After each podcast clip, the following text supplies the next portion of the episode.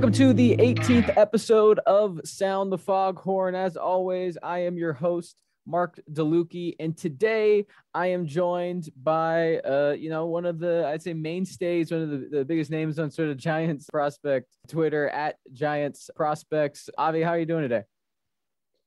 I'm doing well, Mark. How are you doing today? I'm doing pretty well. I'm doing pretty well. Uh, as you know, I'm sure most of the listeners, this is yeah SF Giants prospects week over at Around the Foghorn, which has been a lot of uh, me writing about the system. Obviously, my uh, top 31 um, prospects dropped on, was that yesterday? Yeah, it's yesterday. Recording this on Saturday. This will obviously go up on Sunday. And it's, you know, I figured I wanted to kind of close the week or at least, uh, you know, wrap up the week uh, with someone who, you know, spends a lot of time, you know, thinking about the prospects thinking about the farm system. And so, you yeah, I, I wanted to have you on for a while, and I thought this was the perfect time to do it. So I guess um, if we're going to kind of jump right into it, and we don't obviously have to, you know, stick with, you know, going through a top 31. We can kind of, you know, go in a different, a lot of different directions with this, whether we're talking about the farm or the draft or, you know, really any part of the Giants farm system. But, you know, there's a trio of outfielders at the top of the farm, or at least they're definitely, uh, at least I think most rankings kind of have with Heliot Ramos, Hunter Bishop and Luis Matos. And you know, obviously in my ranking, I moved Matos up to number two. I kind of had him a tier above those guys, but I think most people have them. You know, they're definitely in conversation with one another, right? And to be fair, you could also throw Alexander Canario um, into that mix. Obviously, he had suffered an injury last fall that changes it. But you know, how do you view that kind of trio of outfielders in, in relation to each other? Uh, I think how you have them summed up is generally how I think about them. They're kind of in the same tier, even though they're at different stages in the system, their development, the types of players they are.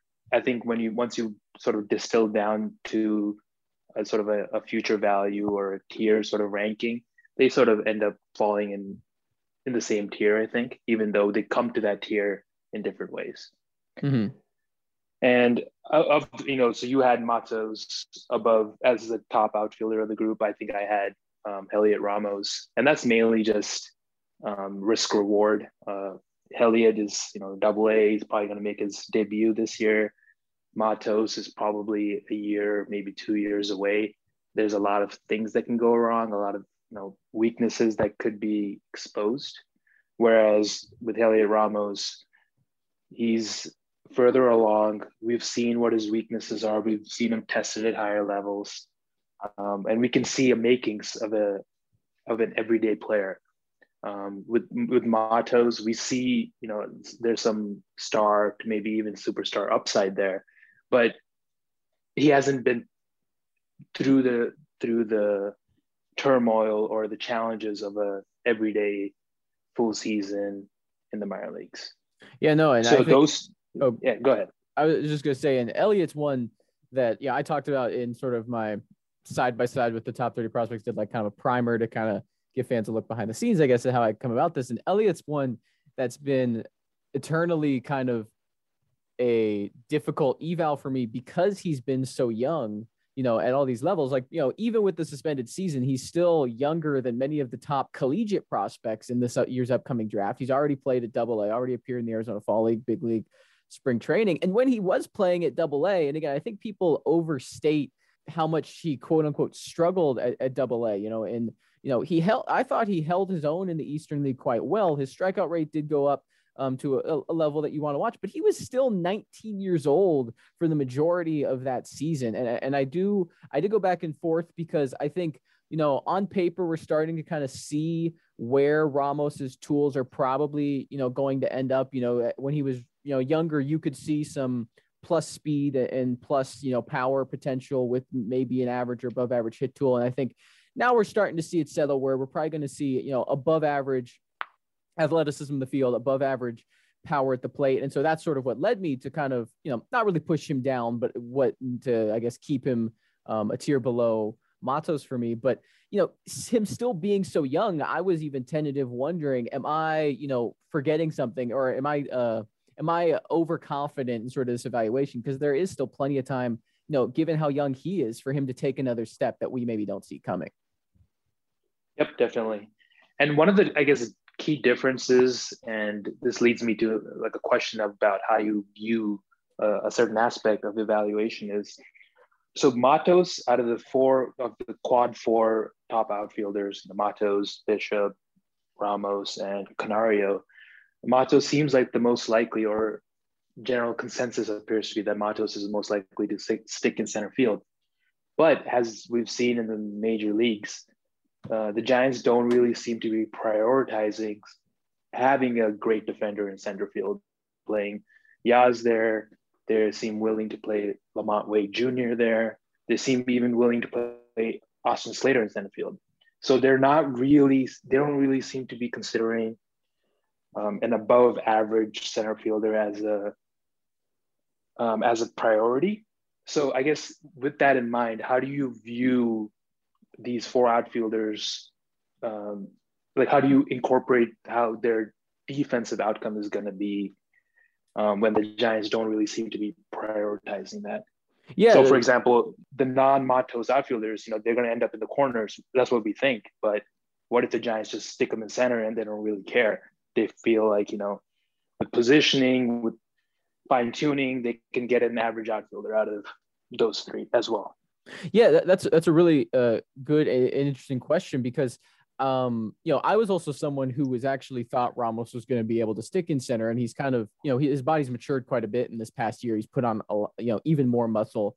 Um, he was all he was always a, a, bulky frame, and that really has filled out over the last year, and that's what sort of led me to go. All right, I think this is the first time where I see him more likely to end up in a corner than center.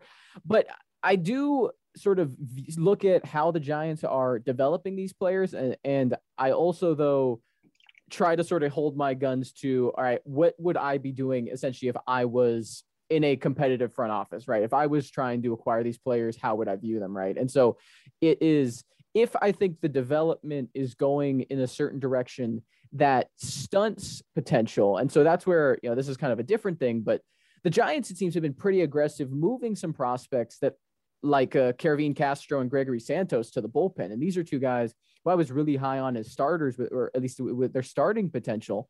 And so, you know, Santos was someone who I was probably going to rank among the Giants' top 10 prospects. Castro probably among the Giants' 15. And then this spring, they're pitching, you know, Castro especially has pitched really well this spring, but they got moved quite a ways down the list as soon as I heard they're being developed as relievers, just because I think it, it cuts off, right, you know, a huge upside that I thought was there that is going to, I think, be far harder to get to because the Giants are developing them that way. On the outfield side, though, the center field defense, I'm generally of the opinion one that I do think they're undervaluing center field defense. Like the Yaz experiment in center field is one I've been pretty critical of, and frankly think Yaz is probably a better fit to end to be a, a left fielder right now. And I think um, even they're kind of pushing him in right in a way that I think in you know in a future your dream outfield alignment. I think if a Bishop could stick in center, or you know that Ramos and right, Yaz in left, it, that could be a, a really strong trio if you're looking, you know, a few years down down the line. But on the outfield side, it really their developmental approach hasn't impacted me too much because if a player is being challenged in center field, I don't view that as something that's stunting their potential to be a really good defensive right fielder or left fielder, right? Where, you know, on the pitching side, again, a player not starting, not getting an opportunity to, you know, work every five days or six days and, and work deeper into games. I do think that stunts um, their upside, if that makes sense. So I definitely do put a higher value, at least I think I am putting a higher value on being able to stick at, you know, a quote unquote premium up the middle position like shortstop, like center field, in potentially a way the Giants are not. And I think my rankings might reflect that. Like I think the system, I think the Giants might have Ramos or Bishop a bit higher in relation to Matos than me because they believe in sort of the they believe the defensive gap is smaller um, than I do. Yeah, I think that's that's a fair way to look at it. So, you know, I guess I mentioned Castro and Santos there. I'm curious mm-hmm. Because again, for both of us, right, we're people who, you know, obviously are, are somewhat connected, but primarily are outside looking into a lot of these things and obviously not having a minor league season made th- this past year you know even weirder and a lot of new challenges um, for the both of us. So Castro and Santos were two people who, you know, were on both of our radar, radars, definitely. And, you know, I, have been someone who've uh, been high on Santos. I think you were someone who was high on Castro. As well before this year. And then you have the instructs where they kind of blow up and get a lot of attention. They get added to the 40 man, are in big league camp. I'm curious, what do you think about the decision to move them to the bullpen, you know, like the Giants have done? And, and what do you think kind of that their potential now profiles in that role? Um, I think that their move into the bullpen, I think it's an unfortunate situation um, that happens to international players where um, they get signed at an earlier age. So their clock to be added to the 40 man starts earlier and you know they're not going to get to the same point as a college pick as a college draft pick. So you have to add them to the 40 man earlier to protect them. And once you've added them to the 40 man you kind of need to start getting some innings out of them at the major league level. And the easiest way to do that is moving to the bullpen. So you know you had blake rivera i think who i think is should be part of this sort of group. Um, you have a rank 12th and and i understand that logic because you see him as a starter he still has a chance to start.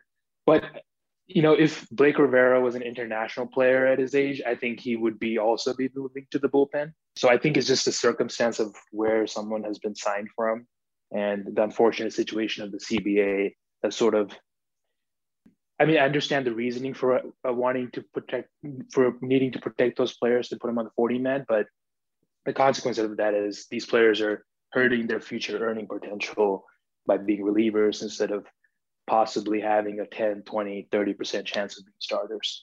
As to the actual players, Castro and Santos, I think for me, there's a big gap between Santos and Castro's and Castro. Uh, when I saw Castro in 2019 instructs, he was already up to 96 and probably was hitting 97. So his velo that he's been showing recently isn't that much of a surprise or that much of an increase from where it used to be. Um, I think the big issue for him is that his fastball looks kind of hittable. His curveball, is, it looks like he's made some improvements to it, but I mean, that's a wait and see pitch because back in 2019, it didn't really look like a, a great pitch or a, a quality pitch. So I see some issues there with his survivability in the major leagues, even though his command with a good velo fastball seems borderline elite. It's still a tough profile to survive with in the major leagues.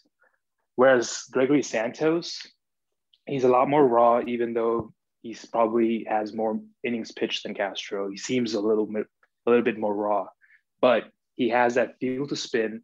That slider is a quality major league pitch. Command isn't that bad for what type of pitcher he is. And as a reliever, command is probably not as important as when he was a starter. And um, the velo has always been there, upper 90s. So I see and a fastball that also has issues in terms of how playable it is at the major leagues, even though it's has good velo. He has that slider, which is a real major league quality pitch. So I think that's a real separator between him and Kervin Castro. Definitely. And I, I think you, you make a really good point about Blake Rivera. And again, I think this is a perfect time to, to kind of talk about that because, you know, Rivera does rank number 12 for me, well above uh, both Castro and Santos. So I believe we're 25 and 26, and it's 24 to, yeah, uh, yeah, Santos is 25, Castro is 26, Blake Rivera is 12. But again, that gets back to, like you said, I do think if all three were given a chance if i if the giants came out and said all three were going to get a chance to start this year i think santos would be ahead of rivera for me and castro would be in conversation to be sort of right there with him. Again like you mentioned castro i don't think has quite the stuff that rivera does but i think he also has more refined command and other things uh, in his favor on the mound. But it, again it gets back to you know what i have to look at is how are the Giants going to develop this player? And, and you know, perhaps I, I'm jumping the gun a bit because you know if the Giants traded them tomorrow and their new team said they were starters, I'd you know probably adjust my grades a bit just because of that. But it, it is ultimately gets back to you know this quick trigger we're seeing, and again, it is primarily with international free agents. You know, I, I think about a guy like Matt Frisbie who you know is in big league camp who it seems like he's added uh, he's improved his split finger i got to talk to matt last year and a profile did um, with a, for around the foghorn.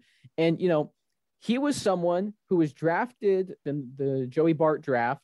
He is drafted. He gets to make his debut i believe Salem-Keizer. He might even get a, a spot appearance at Augusta, but primarily at Salem-Keizer. And the Giants player development staff goes, All right, Matt, we think you're going to be a reliever. Let's work on these two pitches. I know you've been a starter your whole life, but you're going to work on let's let's get you ready for a bullpen role. And so he spends the offseason preparing himself to pitch out of the bullpen. And of course, in that offseason, Evans is replaced by Farhan Zaidi. Uh, Kyle Haines is promoted to the uh, farm director, and you know there's some changes in the player development staff. And the next spring, they go to Matt Frisbie and go, Yeah, we actually think you're going to be a starter. And so after a couple relief appearances, he returns to starting. And now he looks like um, a guy who could profile in the back of a future Giants rotation. Again, Frisbie could still end up in the bullpen, but it just gets back to, you know, if it's the old Giants player development team, he never gets to go down this path. And Roger Munter, someone, you know, you and I both know um, you know, over at There Are Giants uh, previously at, at McCovey Chronicles, and he's talked about that he thinks there's a lot of big league starting pitchers out there who are just moved to the bullpen and told to develop as two pitch guys and not really given the chance to to get to that third pitch, to get the ability to work a third time through the order. And I think that could be what we're seeing um, with Santos and Castro. Again, I agree with you. I think both have a high leverage upside. Santos, obviously, in a much more traditional power way. Castro uh, is going to have to again st- maintain this fastball gain in velocity, probably continue refining that curveball to at least be an above average, potentially flashing as a plus pitch more consistently, and then have really good command out of the bullpen. I do wonder if the Giants, um, and, and, I mentioned this in the reports, that I might be overreacting because the Giants have been a bit more, you know, creative. You know, maybe they view uh, Castro and Santos in sort of two, three inning bridge roles, sort of non traditional relief roles where they're maybe getting 70 to 100 innings a season. And that would kind of change the calculus a bit. But I think in traditional roles, they still could project in a big league bullpen. Yep, definitely. And I don't think, at least for Gregory Santos, that the door on him uh, starting is completely closed. It's probably like 90% closed, but it would not surprise me to see him plugged into Richmond or or Eugene's rotation in the upcoming season because that seems like the best way to get him innings. And I don't think the Giants see him in the same sort of group as Castro, who seems more ready to help this season. They probably see a more one year or one one and a half year sort of timeline for Gregory Santos' arrival to the major leagues. That brings us to the other thing that is, you know, uh, spring training is obviously going on right now. Obviously, we haven't gotten to see all the games, but you know, what do you make? Uh, I was on Locked On Giants podcast with Ben Kaspick, and he asked me, you know, are who are the Giants prospect? Are there Giants prospects that you think can can make an impact this season? And I was kind of hard pressed. You know, I said Jaylin Davis is someone obviously, but you know, th- there aren't. There's a lot of depth, I think, at, at, the big league and upper minor league levels of this system. From you know the minor league free agents the Giants have signed, the big league roster. You know, are there who are I guess the the young players that you think we could be looking back on, you know, right now and saying these players are going to make an impact that maybe we don't expect? So I think I have to say uh, now that I'm fully invested in his career, uh, LaMonte Wade, Wade junior mm-hmm. um, uh, he's he's somebody that I I think could make an impact because he's shown ability to make changes and adapt and um, put those changes into play. And I think that's an important characteristic. And he's, you know, has all the sort of approach to the game that the Giants like. So I think they'll give him opportunities. And, you know, he seems competent in the outfield. So he's like an all around decent player that has, um, that already I think can be a useful major leaguer without showing even more power. But if he can unlock some of that power, like Yaz was able to do when he came over from Baltimore, um, you know, that's a young mid 20s cost control player um, that can be a good, maybe third or fourth outfielder for this team going forward. Yeah, and I, he's someone who's getting, you know, like you mentioned, the center field stuff. He's been someone projected to be more a right uh, or left fielder, and, and he's played a lot of center field though, and he, it looks like the Giants are going to give him um, a shot there. And I, I again, I getting back to I, I like you know challenging these guys, and, and if he can play center field, you know, he could be a potentially really good platoon option, you know, with Mauricio Dubon out there as well. You know, I, I remember looking into the stats and uh, you know, Wade's not in my top 31. He wasn't eligible. He just kind of eclipsed the plate appearance service time threshold um, that I was using. But, you know, he he was someone who again it's his strikeout and walk rates even in his limited big league sample with Minnesota is quite impressive even though you know he didn't put up big numbers in, in the big leagues there's obviously a reason they were willing to trade him you know like over the past two seasons there of players who've had at least 113 plate appearances because that's how many you know Wade had Wade has had there's only been five who posted a walk and strikeout rate better than him. And it's like Juan Soto, Freddie Freeman, Anthony Rendon, Yandy Diaz, and Alex Bregman. Now, Diaz is probably the best comp as someone who's, you know, contact oriented, doesn't have big time power, maybe isn't in the stardom of those other players. But, you know, if LaMonte Wade has a, you know, out, you know, outfielders version of, of Yandy Diaz, that's a really, really good get for the Giants. Definitely. Especially for just giving up a sort of middle leverage, low leverage sort of relief arm. Mm-hmm. Yeah, that was a good pickup. Getting to the bullpen, you know, we, we mentioned we talked about uh, Santos and Castro. Castro pretty much is almost set to go there. You think that there's a chance that Santos gets another chance uh, to start potentially this year, uh, Richmond or something to that effect. And, I'm I'm hoping that I, I hope that's the case um, because of the you know the reasons I mentioned before. I do think there's legitimate uh, mid rotation upside there. But you know, of the bullpen arms, you know that gets to the Camilo Dovals and I guess glut of minor league free agents and, and I guess major league free agents. The Giants signed Jose Alvarez today. They obviously signed you know Matt Wisler, Jake McGee in the offseason. They pretty much brought back everyone from last year's bullpen.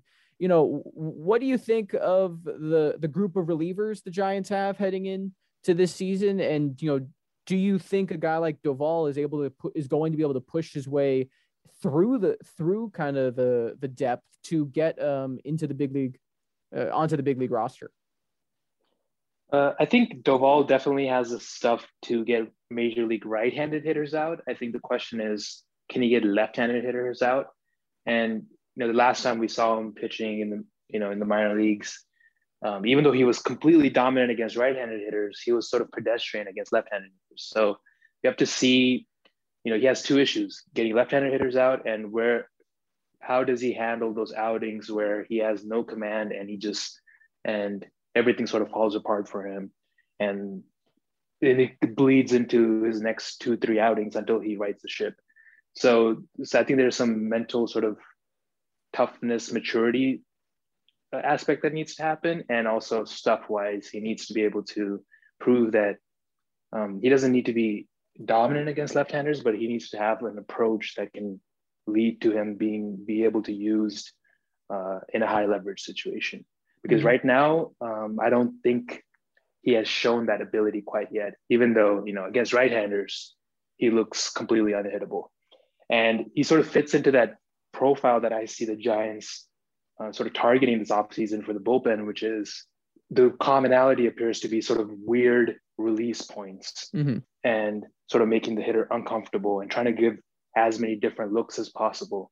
And Doval fits cleanly into that, but he needs some work, I think, to get a reliable option in the major leagues right now.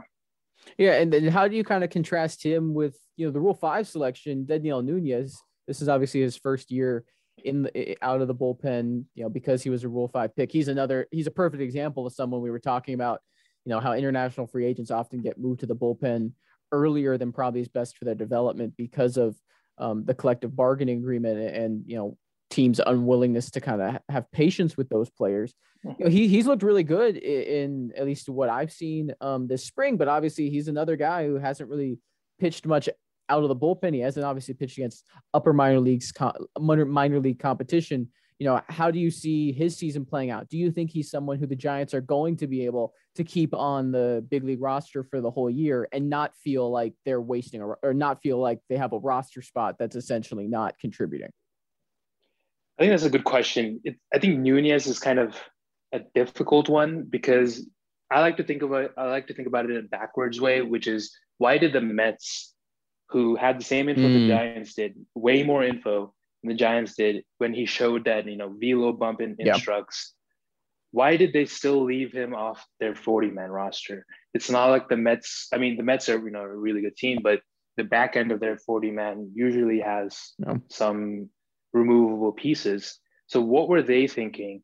Or what did they not see in Nunez? And does that have an impact on his ability to stick in the major leagues? Um, I don't know what that is. Uh, to me, initially, when I saw the pick, I was like, his slider is sort of like a slurvy sort of slider that the Giants don't really like. They like that more sharp vertical drop slider. Um, so I was like, okay, this is sort of a slurvy slider. So he's probably like a fastball, 80 75% fastball, and use a slider to maybe get people to chase. But, you know, yesterday, Curt Casali was saying that his slider looks like a wipeout pitch. Is one of the best sliders I've seen. I mean, it's hard to know how much of that is just team propaganda versus, right, right. you know, he's made some changes to his slider that make it look a more of a major league quality pitch. So I think it's a, it's, I think it will, he's somebody that we just have to see more of um, and more of the new version of Nunez because he's made some leaps since the last time that we've been able to watch him, which was in 2019. Yeah. And I also think there's something we said for you know, Castro, Santos, Nunez, all these players have not been relievers, obviously, for much of their professional career and have never had to be a reliever for a year, right? Like there is something we said mm-hmm. for, you know, we think of wear and tear in terms of starting pitchers that, you know, 130 starts, you know, by the end, can they hold up for the whole season? But there's a legitimate wear and tear if you're a guy who is going to be asked to come in for one inning and throw high octane, right? Throw pretty much 100% effort on all on 15 to 20 pitches almost every other day for a six month season, right? You know, Nunez, you know, saw a pretty significant uh, jump in velocity, you know, and, and, that was, you know, he he in some ways isn't too dissimilar from Dany Jimenez, the Giants Rule Five pick last year, right? Who had seen a velocity jump. And then sort of as you know he came into spring training and then there was the break and then the extended spring training the giants kept him on the roster for a bit.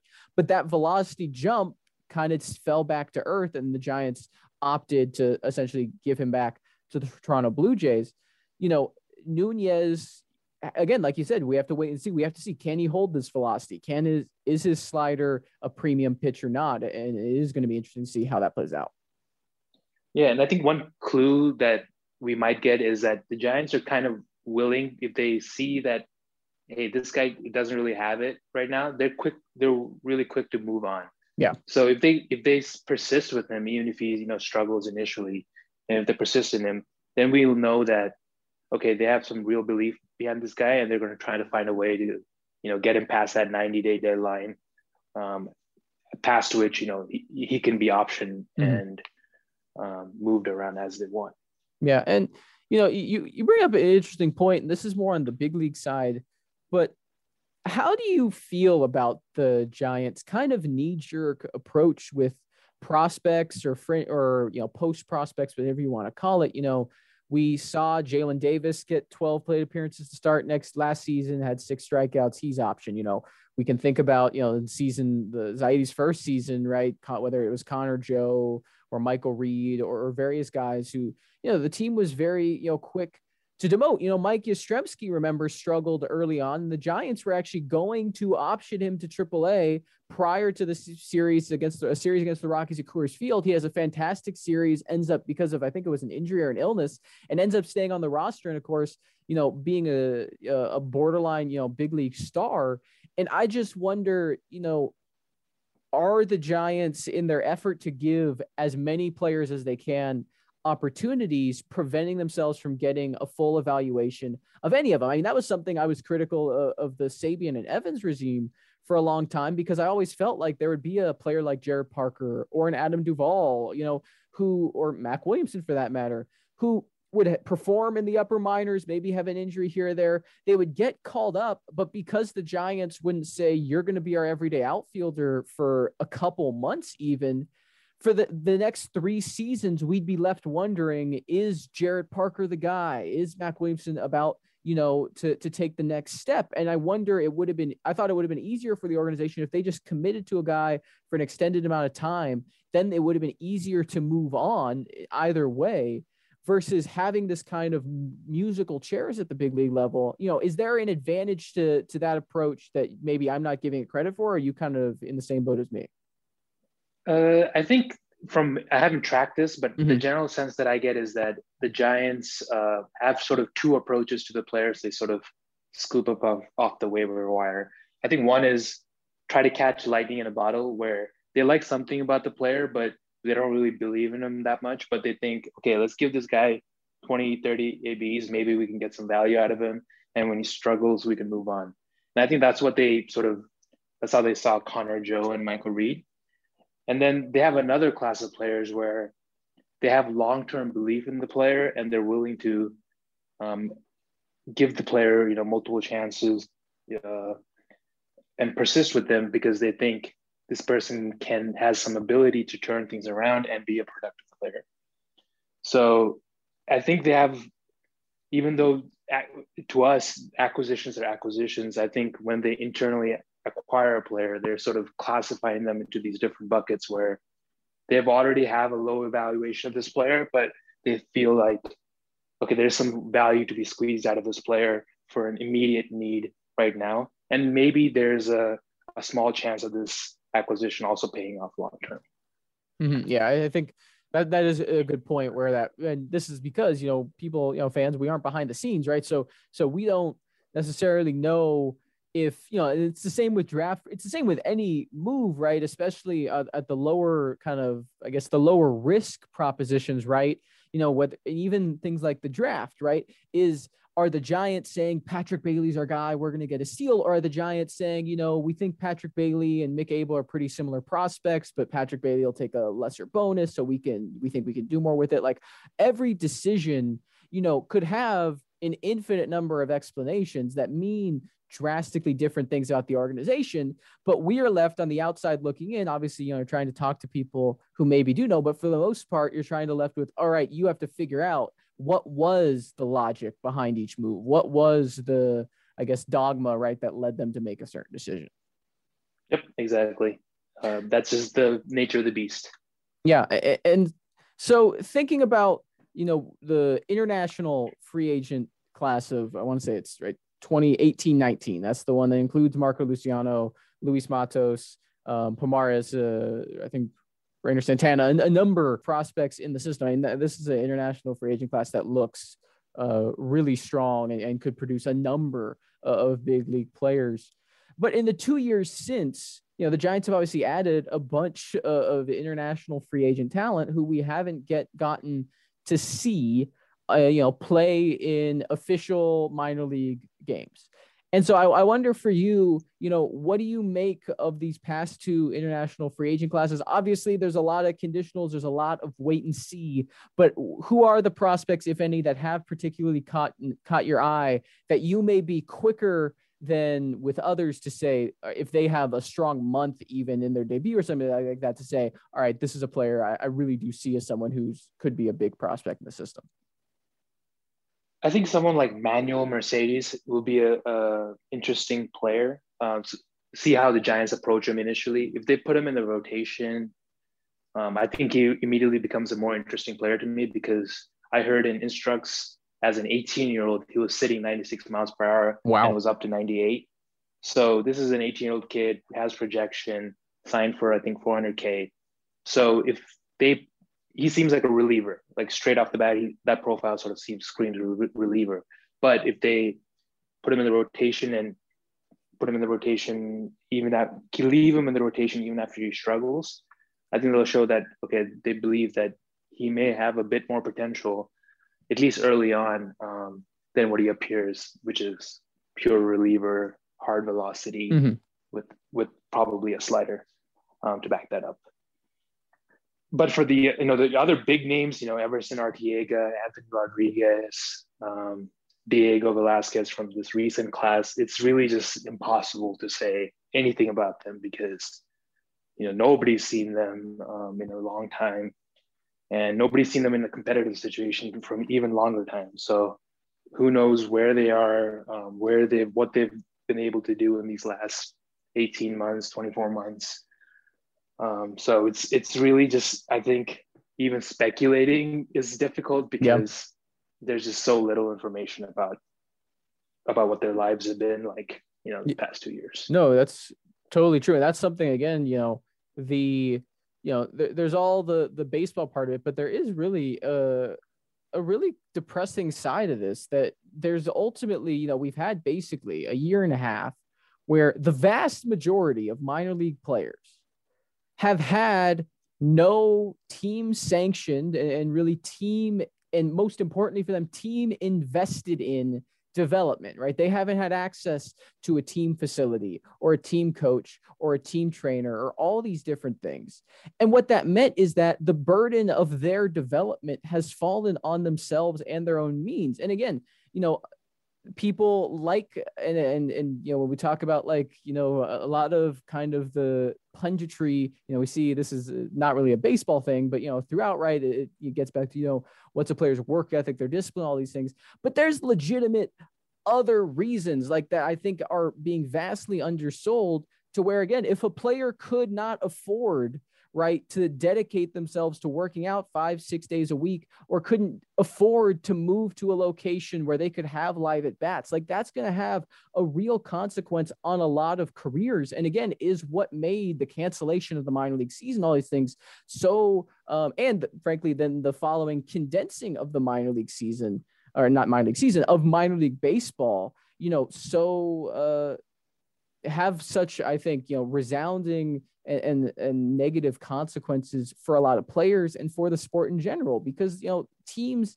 don't invest in minor league baseball to the level they should. And you know we can you know people can point to the stadiums people can point to the staff but you know this is something that when we talk about like minor league players essentially making less than star- starvation wages and really less than even that you know for what is what ostensibly is a full-time 12 month job if they're you know going to maximize their development you know it's just a, a frustrating thing that again it's another example of how you know, the covid-19 pandemic just made something more stark and more dramatic than it already was. Absolutely. I think the teams that were sort of investing more in their players um, prior to this will see some benefits from um, their investment even more than they would have already because not because their investment has sort of covered up all the issues that have happened in the last 18 months. It's just that the other teams that haven't made those investments are going to be even further behind. Yeah. So that delta will probably be larger than it would have been without the pandemic. So in a, in a sort of cynical way you can think about it that hey if the giants were one of those teams that made those investments they could come out of this better um, they could have a better outcome for the future of their franchises because the teams that haven't made those investments are further behind than they would have been.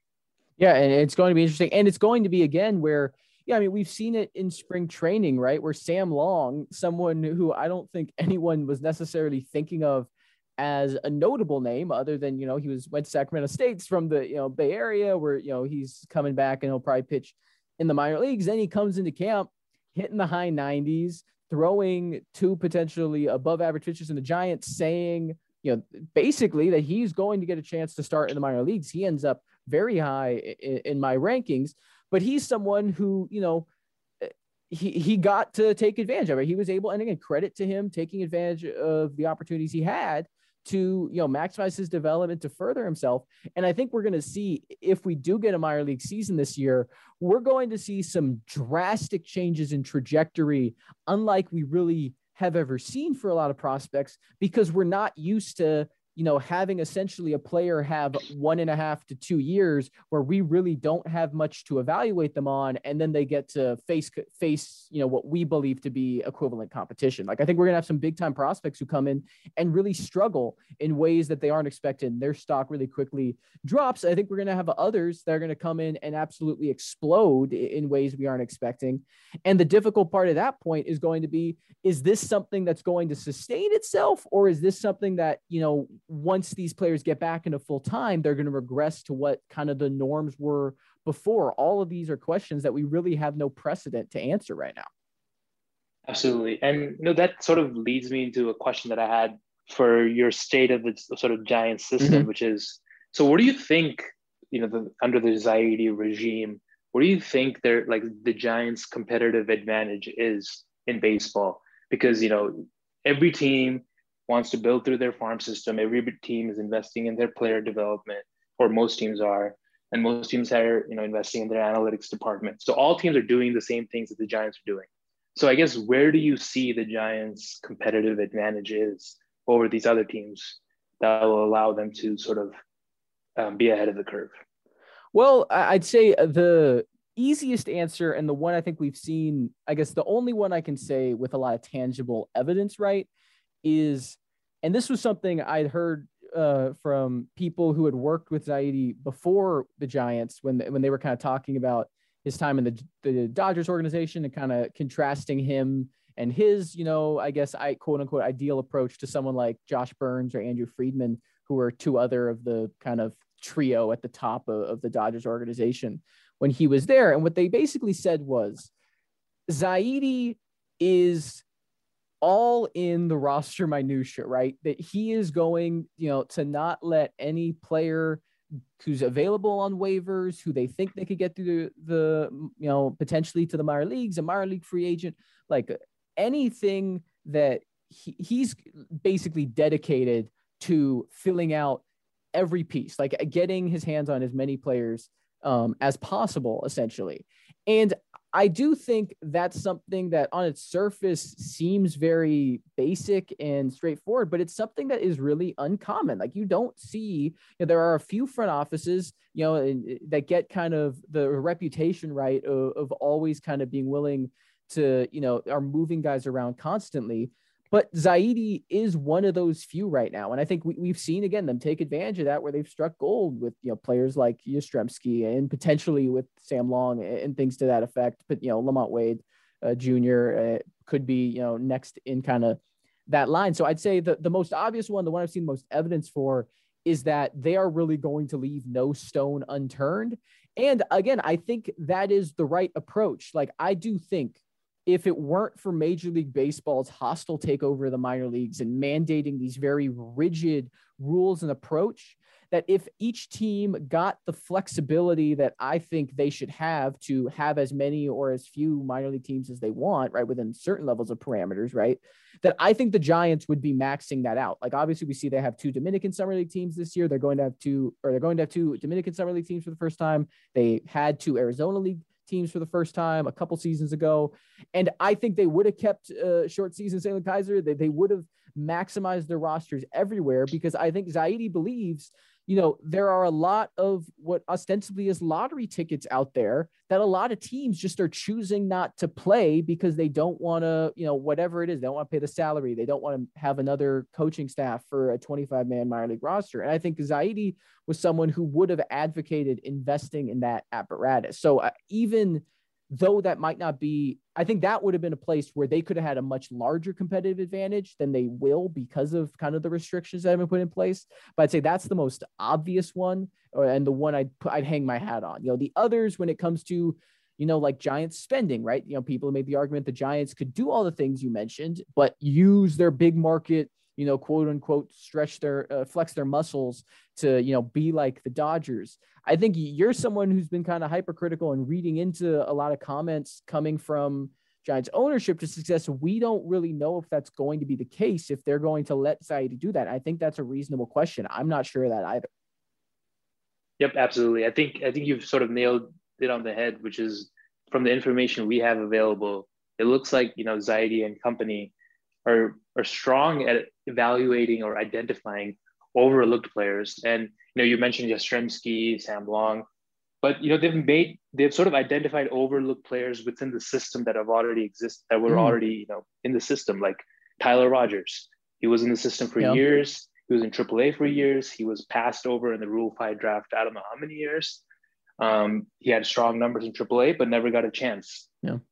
But you know, the Zaidi regime, they didn't overlook him and now they're you know that that's sort of paying off you know not in a great way but you have a useful middle reliever who has who fits into the profile that you're looking to build in the bullpen um yeah, and it's not just you know Tyler Rogers. You know somebody like Caleb Baragar. The Giants had him in the system. They were look they, they sort of just saw him as an organizational guy.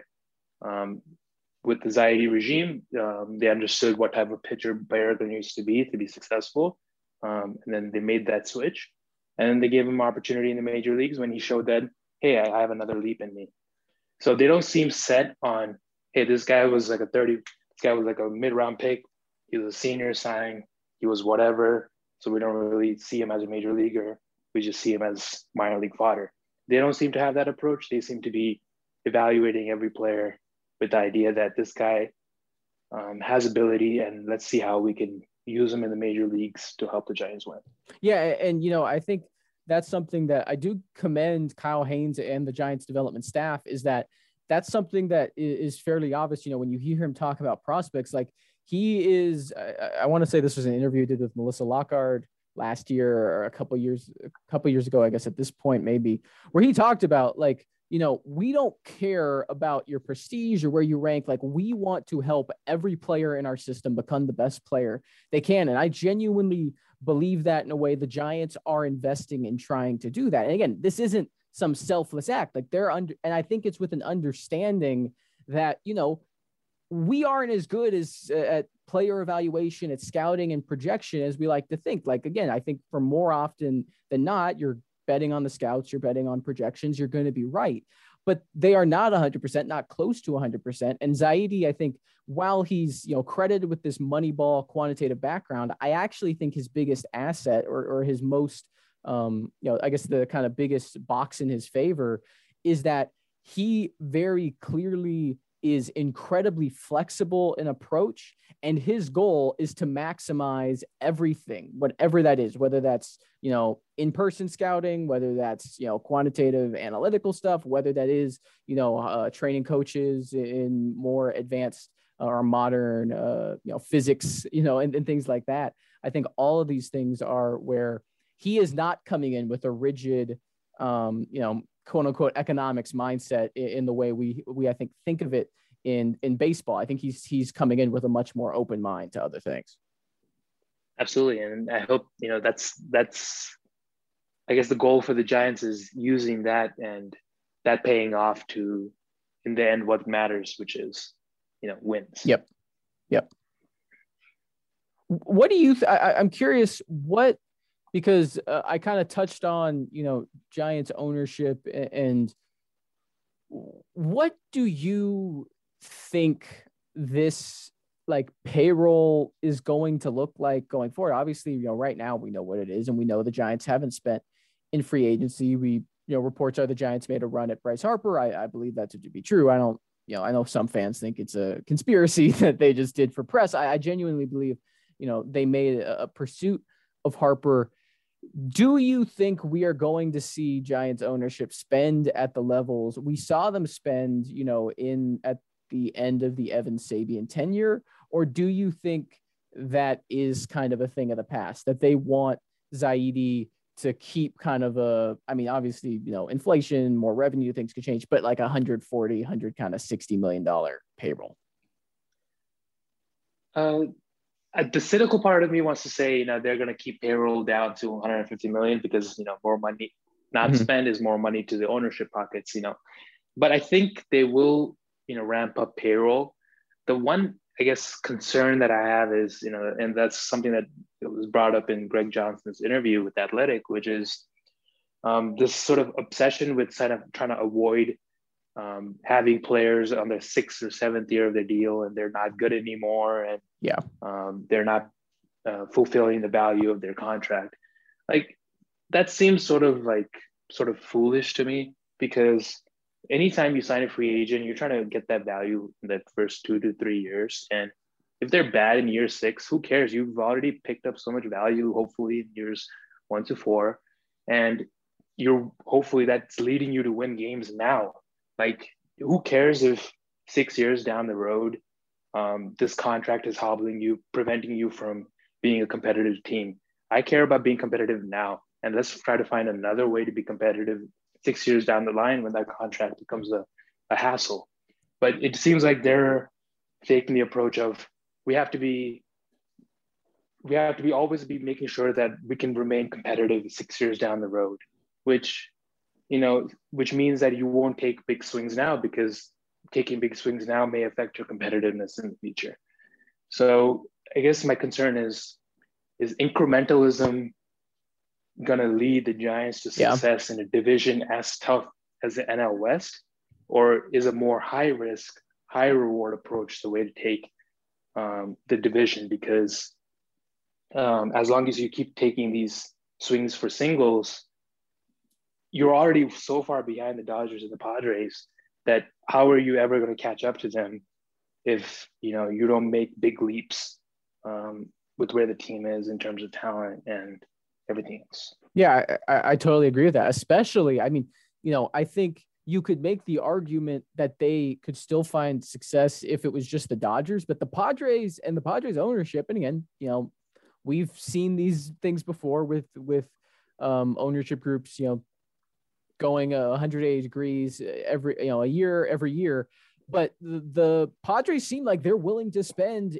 maybe not to the extent of the Dodgers and Giants long term, but definitely to a level they haven't in the past. And I think that gets to the point of, you know, I've credited Zaidi in for accumulating a lot of chips. You know, like if we make a poker analogy here, right? That when he was hired, you know, the Giants were low on chips. They didn't have a lot of what was considered valuable big league talent in ter- on their contracts.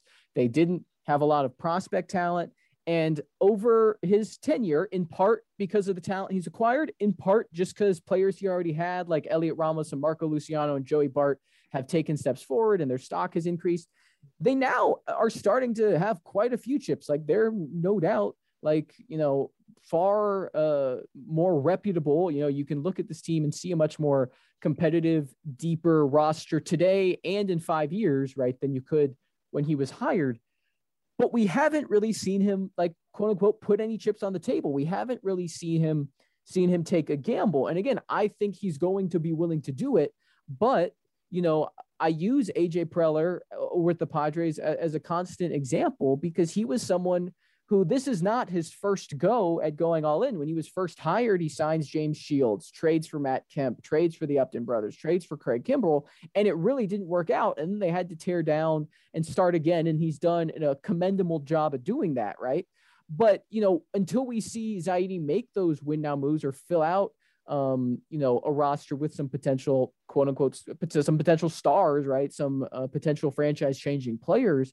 We don't know what his approach will be or what the, the what that will look like. And I also think to get at kind of the other point, you know, about that six, seven year fear, I just think, and and I understand why owners and teams do it. It, it frustrates me to no end that that I think media, and again, when I, you know, I, have probably been a, a culprit of this occasion as well, where we really overstate how much one or even two bad contracts really have a you know have power over an organization's payroll. Like you think about albert pujols who's you know cons- you know been this albatross on the angels payroll for you know how many years now quote unquote? And you know he's probably you know i want to say it's 30 maybe 35 million dollars a year $30 hmm. a year is not very much money. And you, when you're looking at the scope of a big league payroll, right? You know, a, a, big league average payrolls have historically run anywhere from 120 to 150 million with the highest,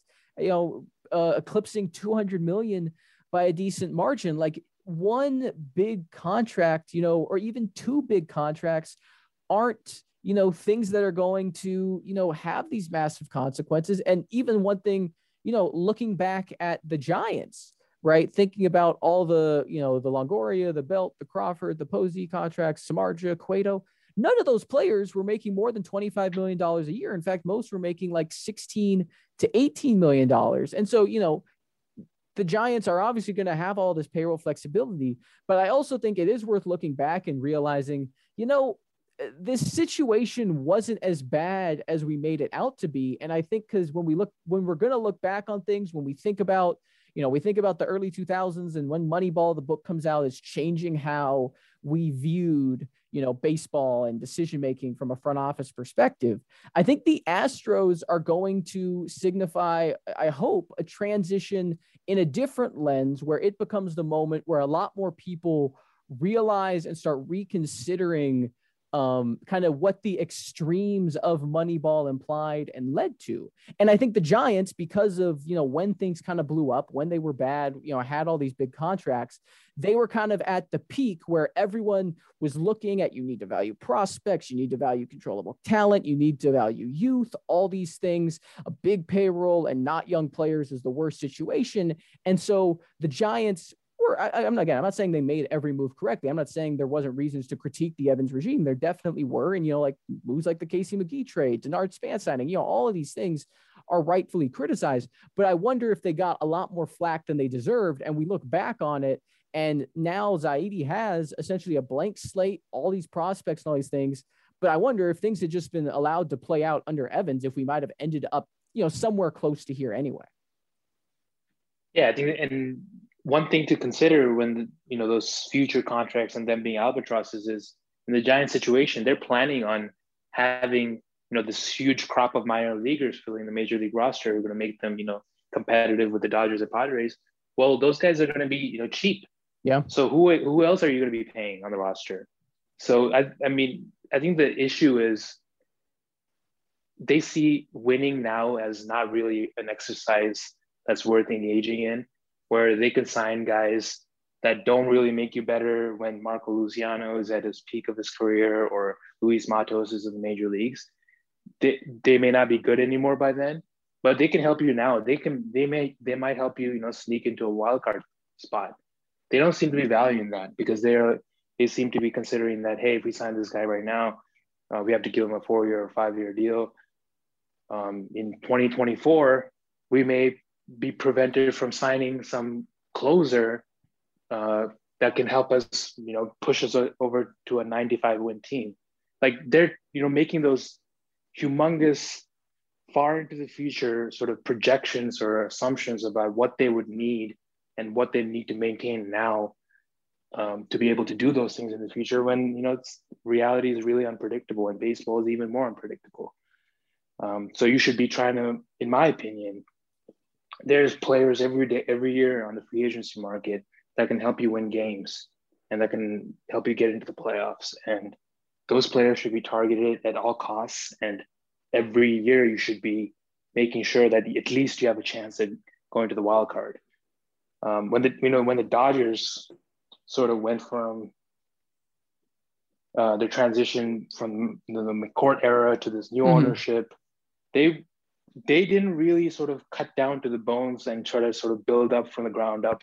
They were investing in major league talent while their minor league talent was making its way through the system, and then they moved on from the their major league talent and let the um, their talent, uh, their minor league talent, come up and help them win games. But the whole time, the whole period, they were winning.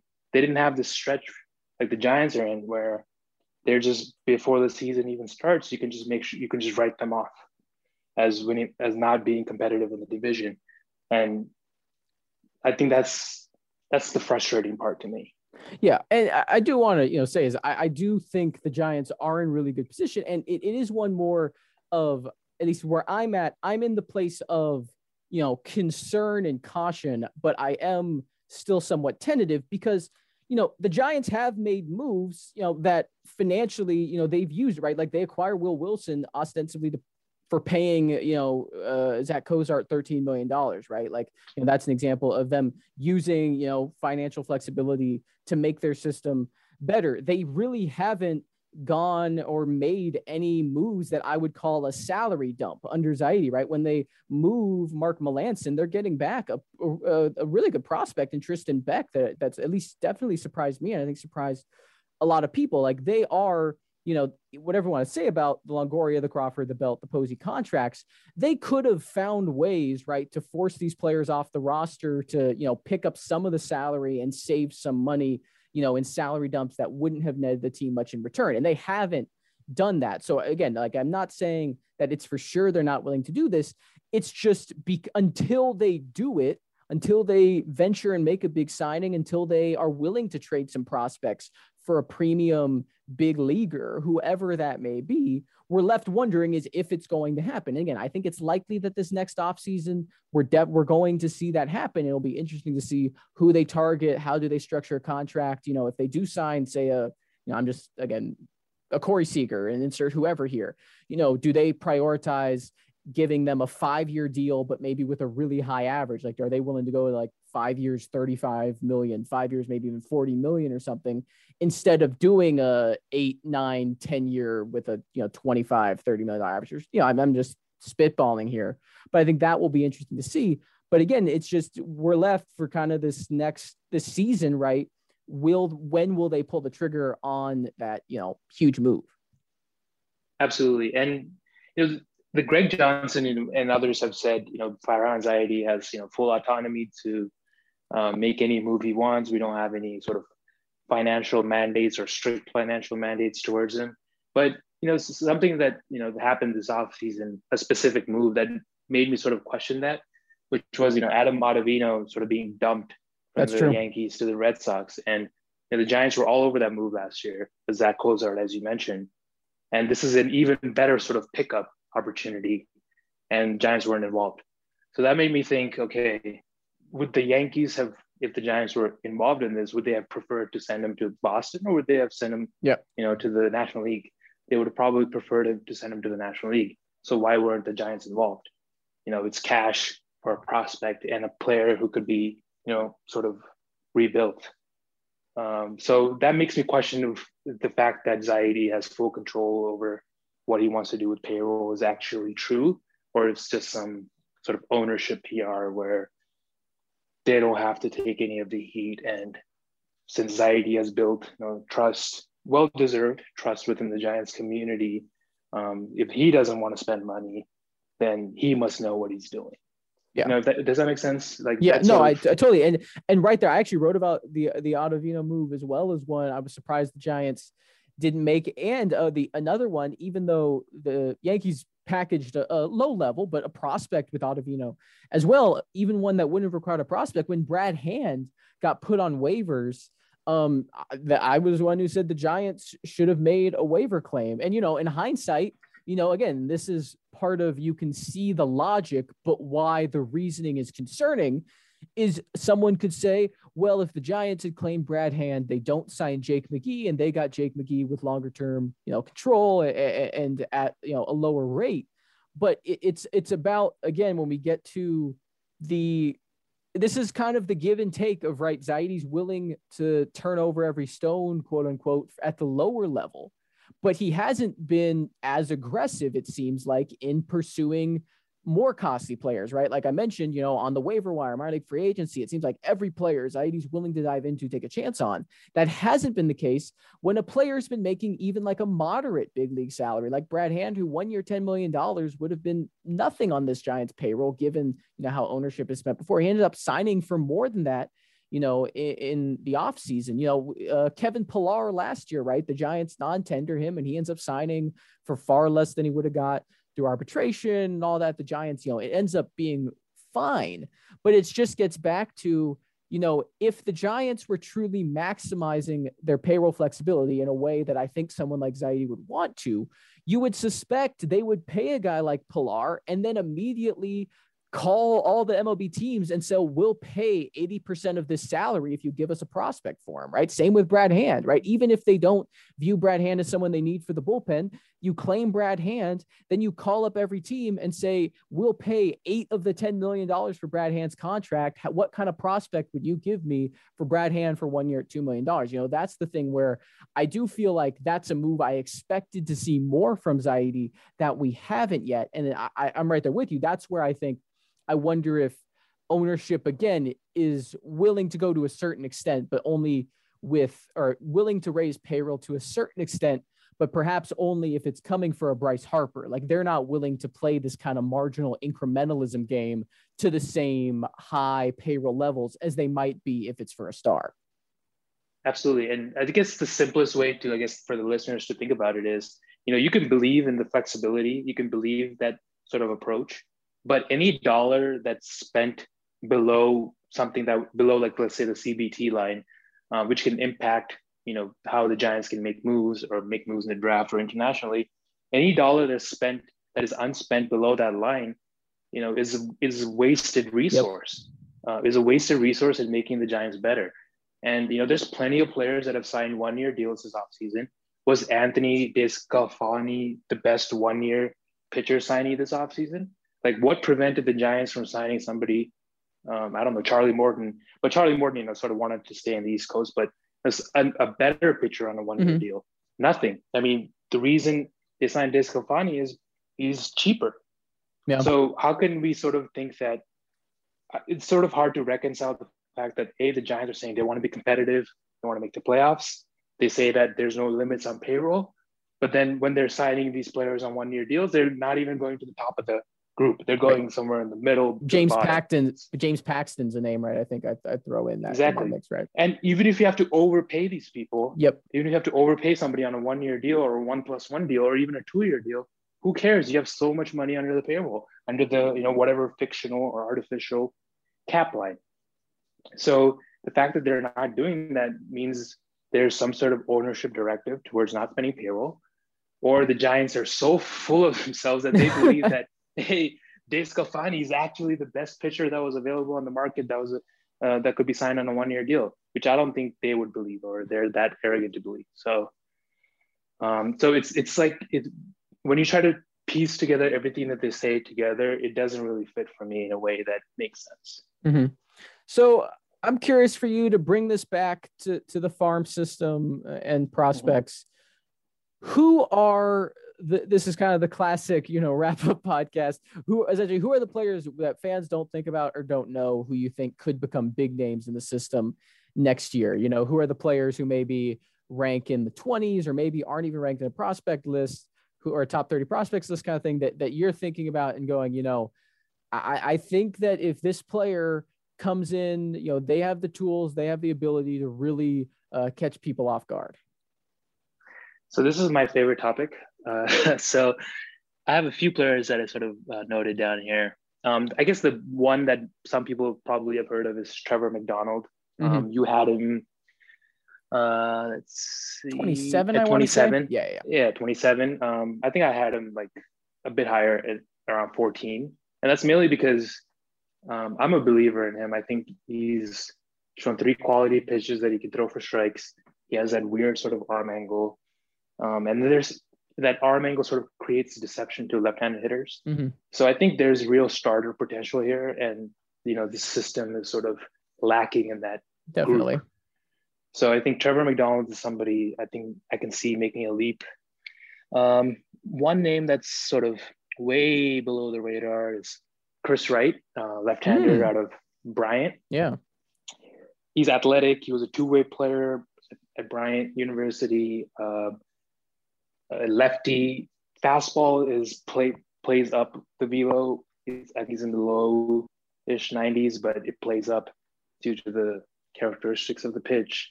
And he's shown some um, breaking ball feel. So I think maybe he's probably going to be in the pen, but maybe there's a small chance he gets a chance in the rotation. But even out of the pen, I think he's somebody that could move quick. He fits into that Caleb Baragar sort of profile, lots of fastballs and throw in a few curveballs mm-hmm. to keep him honest. A couple of other final players, Keaton Winn, right-hander pitcher. Uh, I, I'm I think I'm much higher on him than a lot of other people, mainly because he's very athletic. Uh, he was in high school. He was um, he played football, basketball, track at a high level. Um, he was only pitching it out of relief in community college, so he hasn't had much experience starting. But he's been a starter in the Giants system. He's shown good control. The fastball has been in the low 90s, but he looks like somebody with his arm action and his athleticism and his build that I see. I'm I want to I want to place a big bet that he he can make some velo gains mm-hmm. and they'll allow his off speed stuff to play up. Um, and finally, uh, Grant McRae, outfielder, super athletic, plus speed in center field, and he's shown some field to hit, and he's quite a bit. He's quite raw, but combination of those three tools, I think, make him pretty interesting. Definitely. McDonald and Harrison. I mean, McDonald, I'm going to group in with Kyle Harrison. Obviously, Harrison was a bigger prospect, got a, a bigger bonus, but I think it's, I'm really interested to see just how they develop because they're two players where at the time of the draft, right, the Giants clearly believed in them. You know, that was where they had kind of a deviation from, it seemed like the consensus, right? What most industry evaluators, you know, Harrison was considered a second or third round prospect. The Giants gave him first round money, right? The McDonald was considered a fourth to sixth round prospect. The Giants gave him third, you know, late second round money. And you know, obviously, you always have to overpay a bit for prep pitching, but it's clear that they favored these guys who maybe haven't had the premium velocity, but you know, like you mentioned with Keaton Winney, even right, like some athleticism. You know, they both, you know, uh, in the case of McDowell, saw uh, velocity jumps, but feel for some breaking balls. You know, cons- consistent um, around the zone. I'm curious to see how these pitchers develop, even at, at the college level. Um, Nick, uh, the lefty from NC State. I'm Nick Swiney. Yes, Nick Swiney, right? You know, who who you know again a guy who had a breakout uh, final season at NC State when he moves to uh, the rotation. You know, but again, I mentioned in my trends with the draft, right? They went, they've gone spin over speed, and I'm mm-hmm. curious to see how that plays up. To to throw a few more uh, outfielders uh, onto the mix because you know I know people can't get enough of the the kind of sleepers. Armani Smith is someone who I've been high on. I I I feel like in some ways, you know, he is kind of, uh, I guess the most simplest way is if you kind of scale back Hunter Bishop's prospect profile. That's kind of what Smith is. Really uh, a good athlete, can probably play. And uh, he's unlike Bishop, he probably has, is a corner outfielder already, but I think he can play a really good right field, if not left field. Has big time power, but struggled. It struggled to show up in his first two years in college. Then had a breakout junior year, not to the level that Bishop did in the Pac 12, but Armani Smith in the Big West, he was also young for his class, had a really good junior year. And then that, that Salem-Keizer team, he hit 300, slugged 450 there. I was curious to see how he would, how he uh, debuts when he gets the full season. Um, and, and, the other guy is one who I understand why people have their concerns about because PJ Hilson, you know, he has not hit very well in his two seasons at uh, the Arizona League, another outfielder, but he's someone with plus plus speed, a plus plus arm. He is someone, the only uh, player when I say I can understand why the offensive potential, there's a lot of question marks about. He has a long way to go developmentally. But even if his hitting, if he could become a below average big league hitter, a 40, 45 grade hitter, I think he could still have a really big impact because of his work on the base paths and because of his potential defensively. He could be someone in a sort of Kevin Kiermaier, Billy Hamilton type of player who who is able to add value in a way far differently from you know someone like uh, uh, Armani Smith or, or Hunter Bishop, but still think if again and you know we, we don't know we haven't seen him play for some time, but he was still young, a high school selection in 2017, I want to say maybe 2018. Someone who I'm really curious to see if he can take those steps forward. Absolutely. Um, I think one time in instructs against the Rockies, I want to say Hilson was leading off first pitch. He sees, he hits it into the sort of left field, center field gap. Center fielder sort of misplays it, but not really. It was like not even an error level of misplay. Yeah. And Hilson runs home all the way around uh, for inside the park home run. Some yeah. of like incredible speed.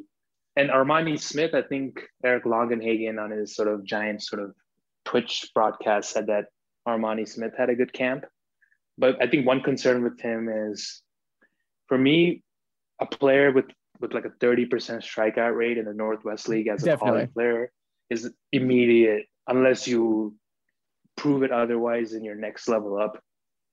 It's it's that like the history of a player with a thirty percent strikeout rate as a college player in that league is pretty bad. It's almost even 25%, even 20% yep. is not good. So he has you know quite a ways to go in terms of approach and discipline, but the power is real, and the adjustments that he made in his junior season are real. So he's a, he's a guy to pay attention to. Definitely. Yeah, he, he's someone who's definitely it's one of those where you see he took a jump from his sophomore to junior year. He's going to have to take another jump to to really become, I think, an impact player. But you know, again, when we've seen someone break out in a certain way, it leads lends you to believe they're able to make adjustments to potentially do it again. The last number I'll leave you on with PJ Hilson because this just is because again he hit 220. You know he had a 310 on base percentage, and it's Arizona League, so the season's short. He stole 13 bases that season.